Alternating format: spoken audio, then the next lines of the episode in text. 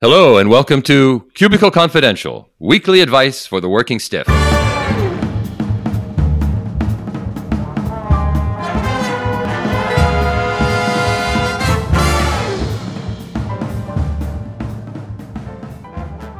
I'm Chris De Santis, and let me introduce my substitute co host, Tim McClure from Blue Oak LLC, right here in Chicago.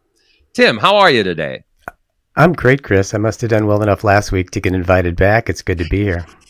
Yes, you did. Actually, nobody else said yet. No, I'm kidding. You, you, you did. That was and your fourth and, call. and speaking of last week, listeners, let me remind you that Mary is having a very busy month. Uh, as I mentioned last week, Mary is during this is her crunch time. So Mary Abijay runs a very successful consulting firm called Careerstone, and, and and December is the closeout for the year and the ramping up for next year, which puts a, a lot of pressure on Mary to deliver this month. Which means we had two choices: we could have run uh, repeats or I thought we'd take a chance here because I have a good friend in Tim McClure who can teach us a little bit about strategy.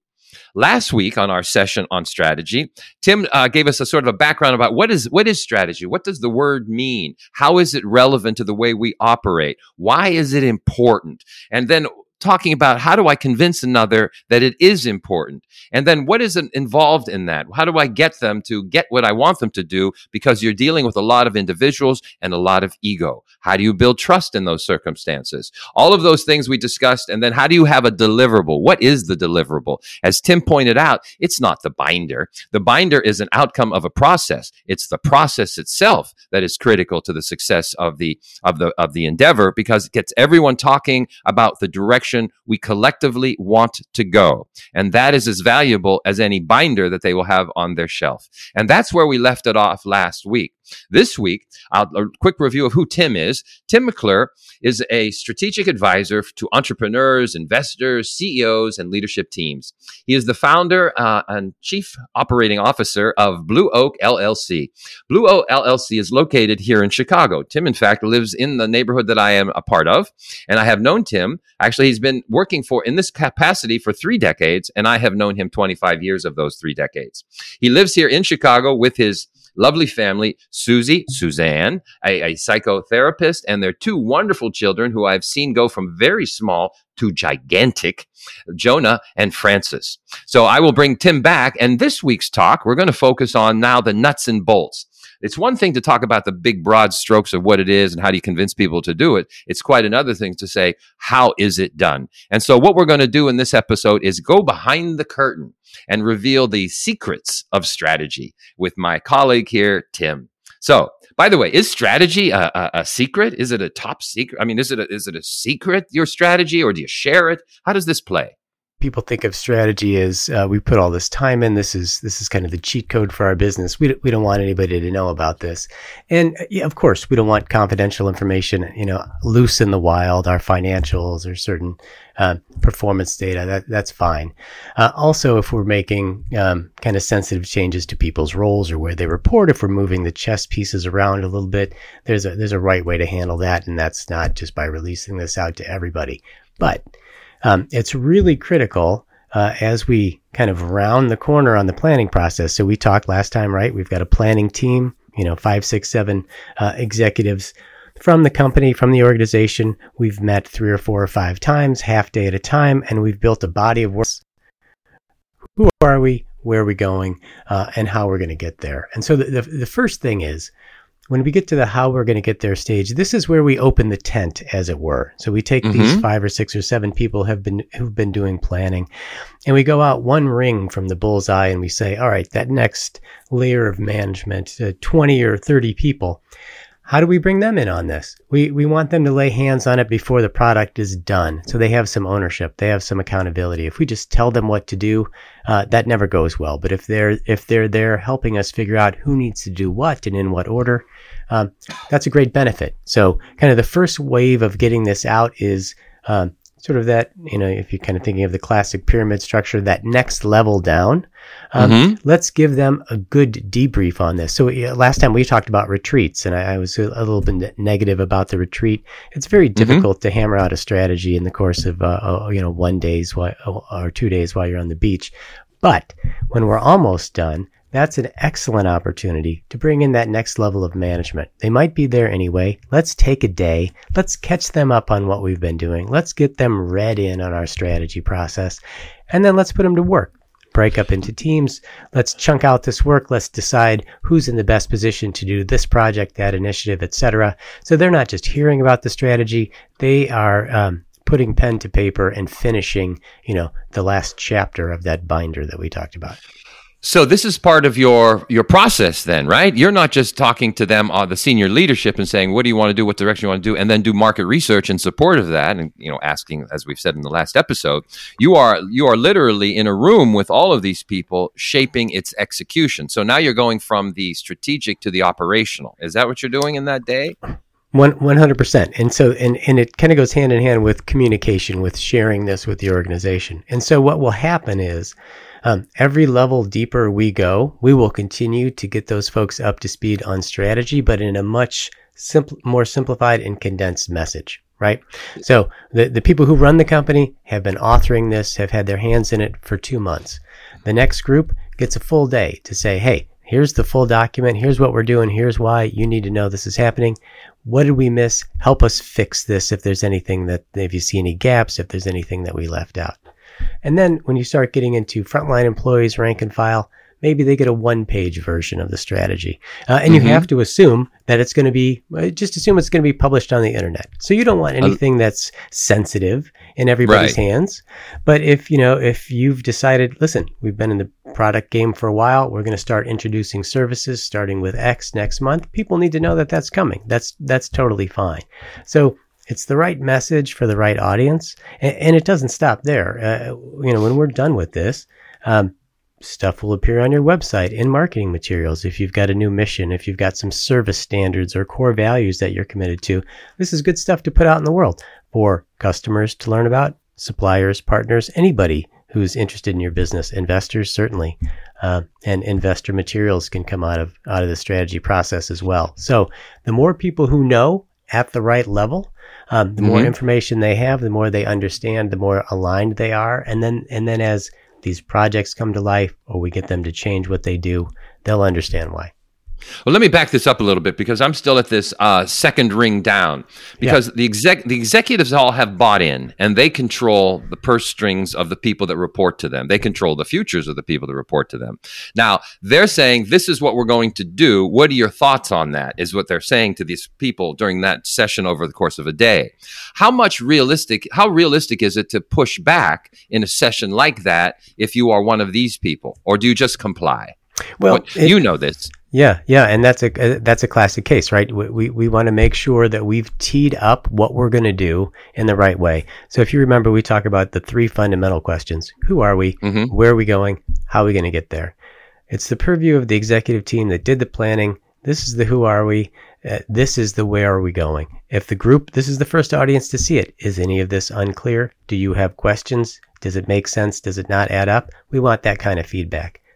When we right. get to the how are we going to get there, we need help. These are the people that are closer to the work, they're closer to the front line. So, given this, we've decided we need to develop a half dozen new products. We need to open an office in Indiana.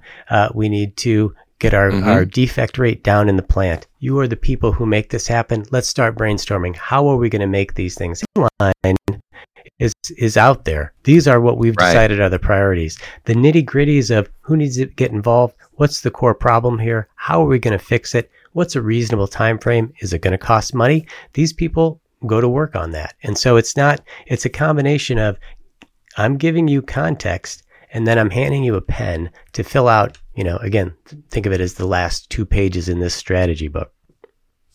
Right. No, I, I can, I so get this. I, I, just was thinking of this example. Years ago, I read a book called Copycats, and, and it, talks about the, uh, what's called the correspondence problem. And the correspondence problem is, look, I got this, I'm, I'm United, and they, I think he used the example of United Airlines. I'm United Airlines, and uh, I'm, you know, I'm a big, but I see the competition. I see uh, Southwest or all these smaller airlines, these low budget airlines. And so, what I'm going to do as this corporate big shot, you know, what we're going to do? We're going to create TED. TED Airlines. TED Airlines was United, and it was their low cost airlines. Well, that was a huge bust because there was a huge disconnect between their strategic vision of what they wanted to achieve and what they could actually do in the marketplace. Because they didn't even take into account that the cheap airlines, or I say cheap airlines, but the discount airline like Southwest, those, those, for instance, the, the uh, flight attendants clean their own planes. Well, United has has unions for each. Doesn't going to work. So my point is, is sometimes there are there discoveries like saying, "Hey, this strategy is going to really fly," and then all of a sudden you realize, "Whoa, no, that's not going to happen." Yeah, I mean, we, we try to avoid that at all costs. I imagine you do, right? If you've got the right people on the planning team, if you've got the head of sales and marketing and the two guys who run your two facilities and the um, uh, the gals who are in charge of HR and accounting, and, and they're all in the room, um, there shouldn't be any big potholes uh, that we didn't see. That said, if somebody sees something that doesn't add up or the timing doesn't work or whatever, that feedback's great. And, and again, we haven't gone live yet. It's sort of the soft open of the restaurant by bringing uh, these people in. Um, but at the same time, you know, we're kind of convicted. We've we've articulated where we want to take this business, and so that's not going to change. Uh, there's plenty of nuance and discussion to be had about how and who mm-hmm. and in what order, uh, and that's where this group can add a whole lot of value. And do you massage your strategy as a consequence of having listened to them over the course of that day? Is there any input? You know what I'm saying? Do you say you because you're you really see things more clearly than anyone because you have you have much, in my view, a more objective view. Yeah, and, and what will happen, um, and this is a this is a happy consequence, but it can be a problem. Is the planning team who's been living with this content and has pride of ownership and has been privy to it for three months, another group comes in and they point their finger and they say that's not clear or what does that word mean? And, and it's like no, we, we don't want to change this. We've you know he, we we've built this is our baby. We don't want to change our baby. And sometimes mm-hmm. you have to step in and say, if it's not clear to them, it's going to be even less clear to the people who work for them and the people right. who work for them. So this feedback's a gift. Like, listen, we haven't gone live yet. If people, you know, don't like the duck l'orange, we got to change something. So, yeah, no. You know, going back to our soft open at the restaurant. I see. Because I, I, remember reading a book uh, years ago on strategy, and I like this guy. He was one of my favorite authors. Uh, I think David Maister. You know oh, David sure. Maister, I believe. Yeah, really good. And I think his book was called the um, Strategy and the Fat Smoker. Strategy and the Fat Smoker is fantastic. Right. That's you don't even need to read the book.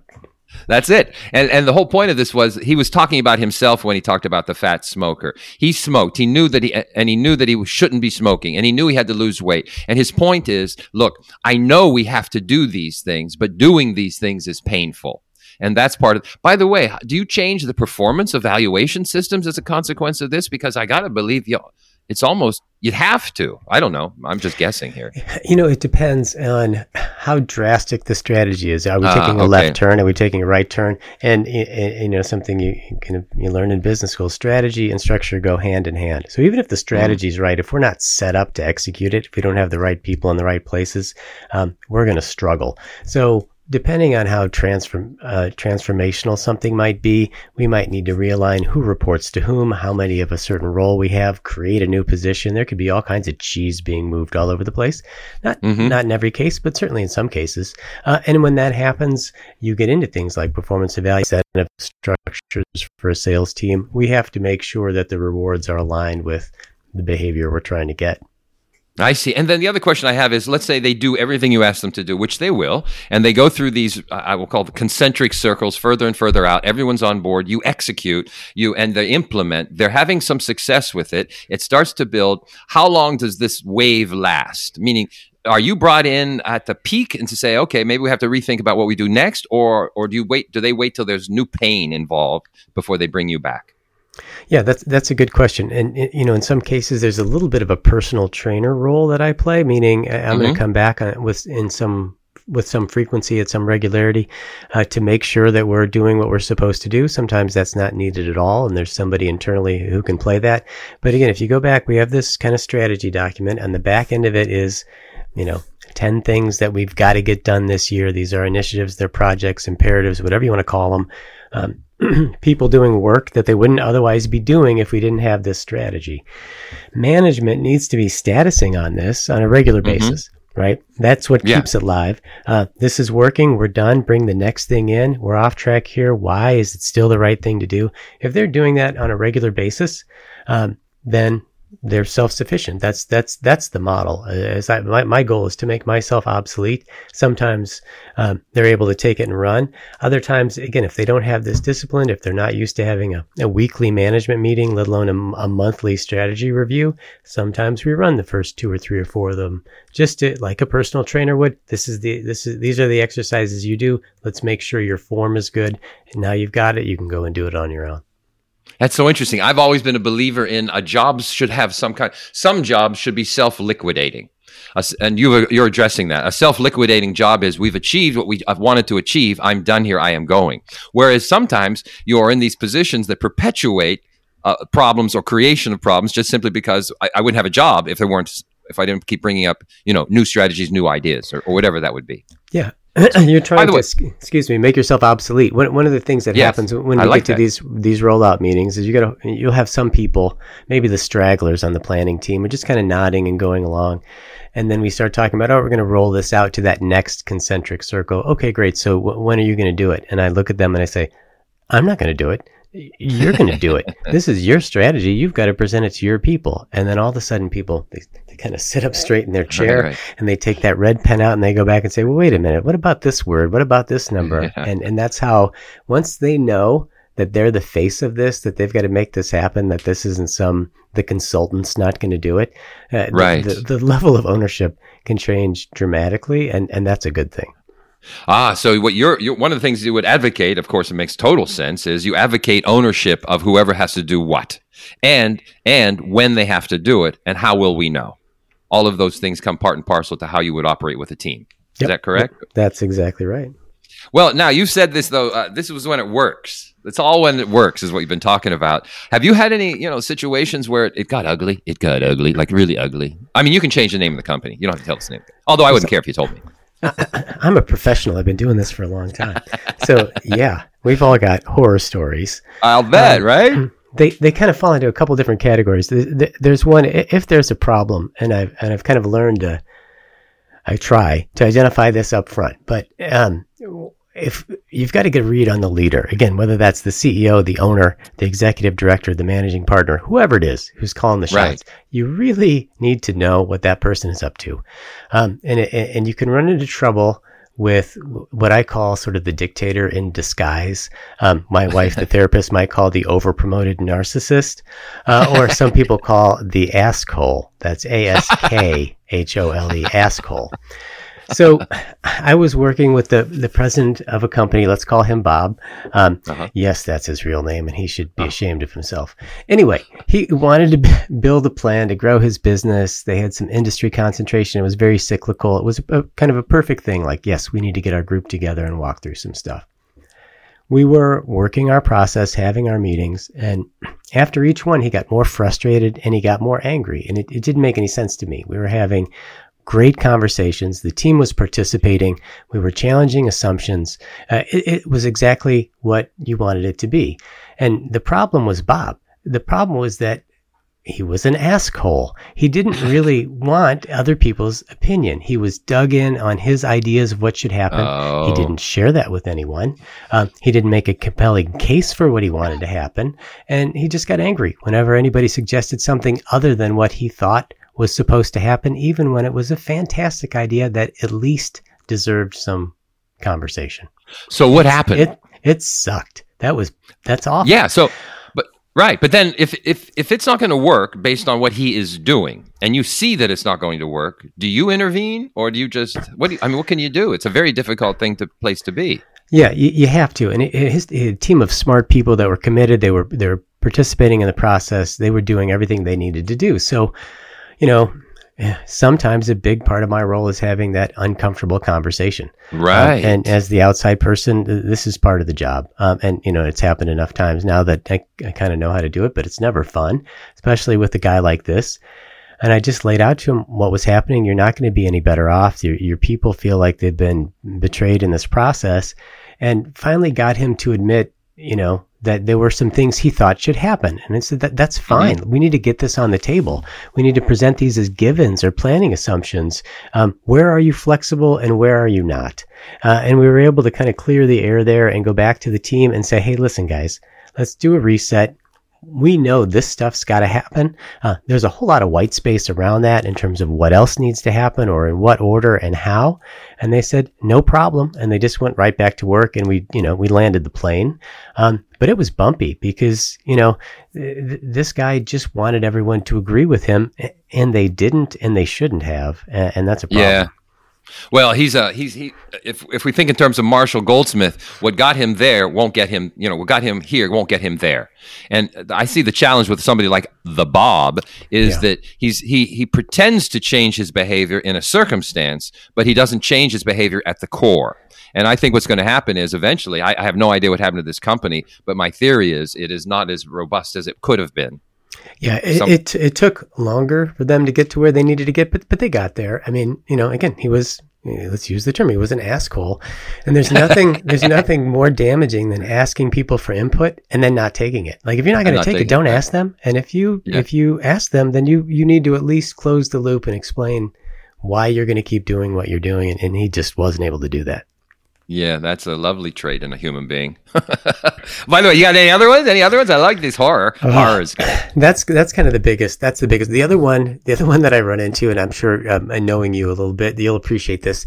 The other one is is is sort of the rip current. You know, like when you're at the beach and you get caught in a rip current. Yeah, yeah, and you're pushed out to the sea. yeah, exactly. You're just out. You're splashing around. You're having a fine time. You're working on your tan, and all of a sudden you're you know you're you're in Pomona. Like this is just what happens. So anyway, this could be um, board members with strong opinions. Um, sometimes mm. you, you mm. get you get a board member um, who's so in love with the planning approach that they used when they were the CEO of blah blah blah mm. Incorporated, uh, and right. we really boy, do I love that. You know, this is this is how yeah. you need to do your job. Uh, thank you, sir.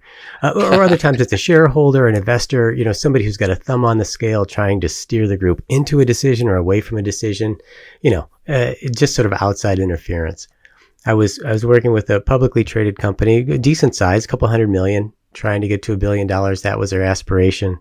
Um, and the board members, uh, again, public company, had been there forever, like you know, since the Carter administration. It's like, oh my gosh, oh. and it, it wasn't that we had one know-it-all; is that we had all know-it-alls.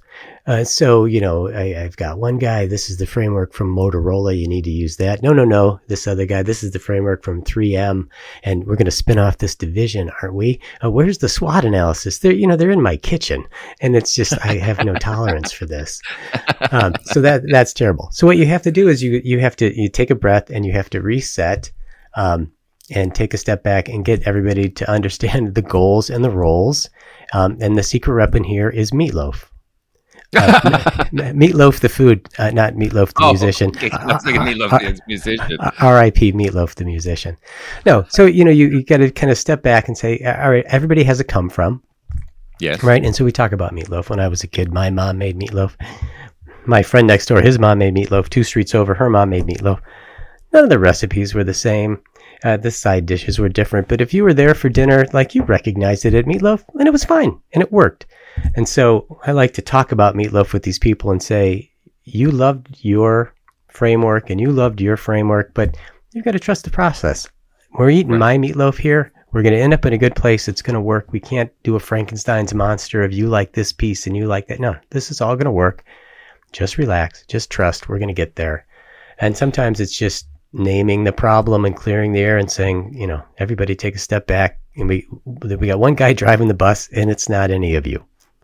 Well, I, I let me uh, for the listeners uh, in the last show, Tim talked about this notion. He does have a he has a frame. I've seen Tim in action, and he's quite good. And at the, the, very last show, we talked about what he's doing. It's a series of decisions that he has ordered out in terms of the process that he used. So there is a, a very good framework that he is using. My question to you is actually I have two questions for you, Tim. One is I'm I'm I'm a potential buyer of a service. How do I what questions should I be asking in search of somebody like you?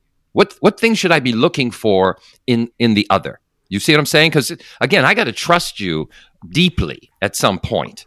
So, what should I be asking or doing to to investigate a person like yourself?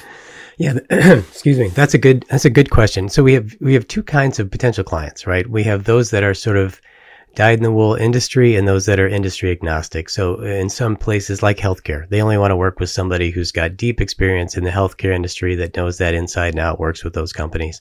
If that's mm-hmm. who you are, great. That's the first kind of on your search. Um, that's not the way I approach it. It's very process based. I work with all different companies, all different sizes, pre-revenue startups to multi-billion dollar companies, every kind of business you can think of. Um, but you want somebody who can demonstrate how this is going to go and what you're going to get. So the, the, the biggest disappointments with consulting in general, not certainly not me, but you know the word on the yeah, street. Yeah, yeah, yeah. Uh, you know, it, it, takes longer than they said. It costs more than they said, and I didn't get what they said. Um, and so you've got to you've got to talk to somebody. Is it a cultural fit? Does somebody's operating style fit with how you and your team like to work? Um, you know, are you hard chargers? Are you more laid back? Has this person done it before? Can they explain what they're going to do? Some of this is very, you know, it's ethereal. Like, w- what do I get? Right. So can right. you show examples of the work? Can you come in and run a meeting and, and give somebody a feel for your style? Um, you know, any kind of try before you buy, I think is a good way to go mm-hmm. because you're putting a lot of trust in this person. You're going to spend a couple of months working with them.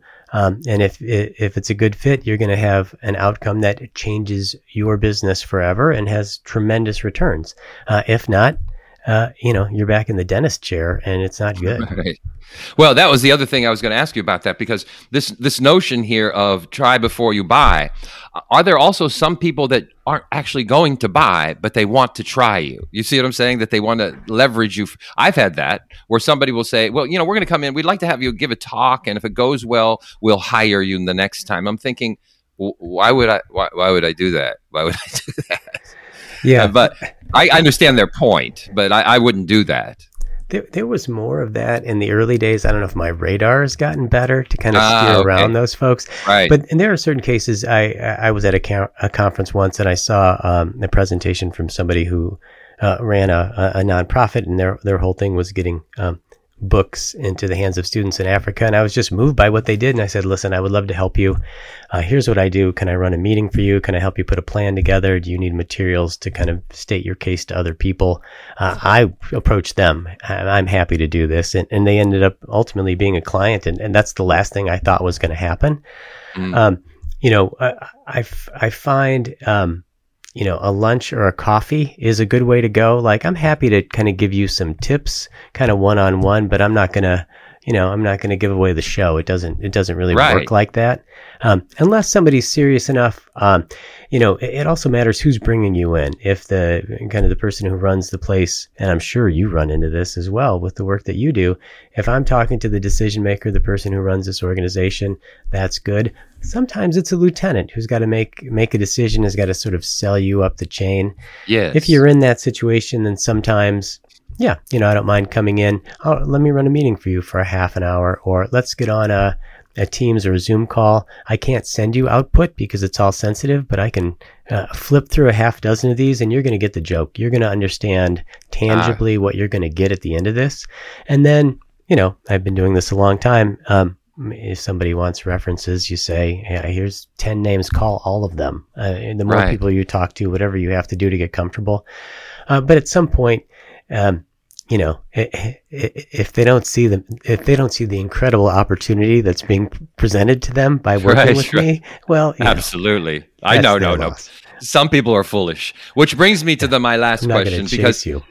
No, no. And what we've talked about in this episode, the first episode, we really talked about what is strategy and how you do all of those things around that in terms of why, why I would want you, what, what, what's the value of that. This episode, we've talked about more the nuts and bolts of how you execute against a plan for this and how you get people to get buy in, how some horror stories around that. Now, the last thing I'll ask you is look, you are a, a successful entrepreneur and you have been doing this for 30 years as an entrepreneur. And I think Mary is a successful entrepreneur. I've never asked this question of Mary. I'd like to ask this question of Mary. But I think you have to have certain traits that allow you to do this.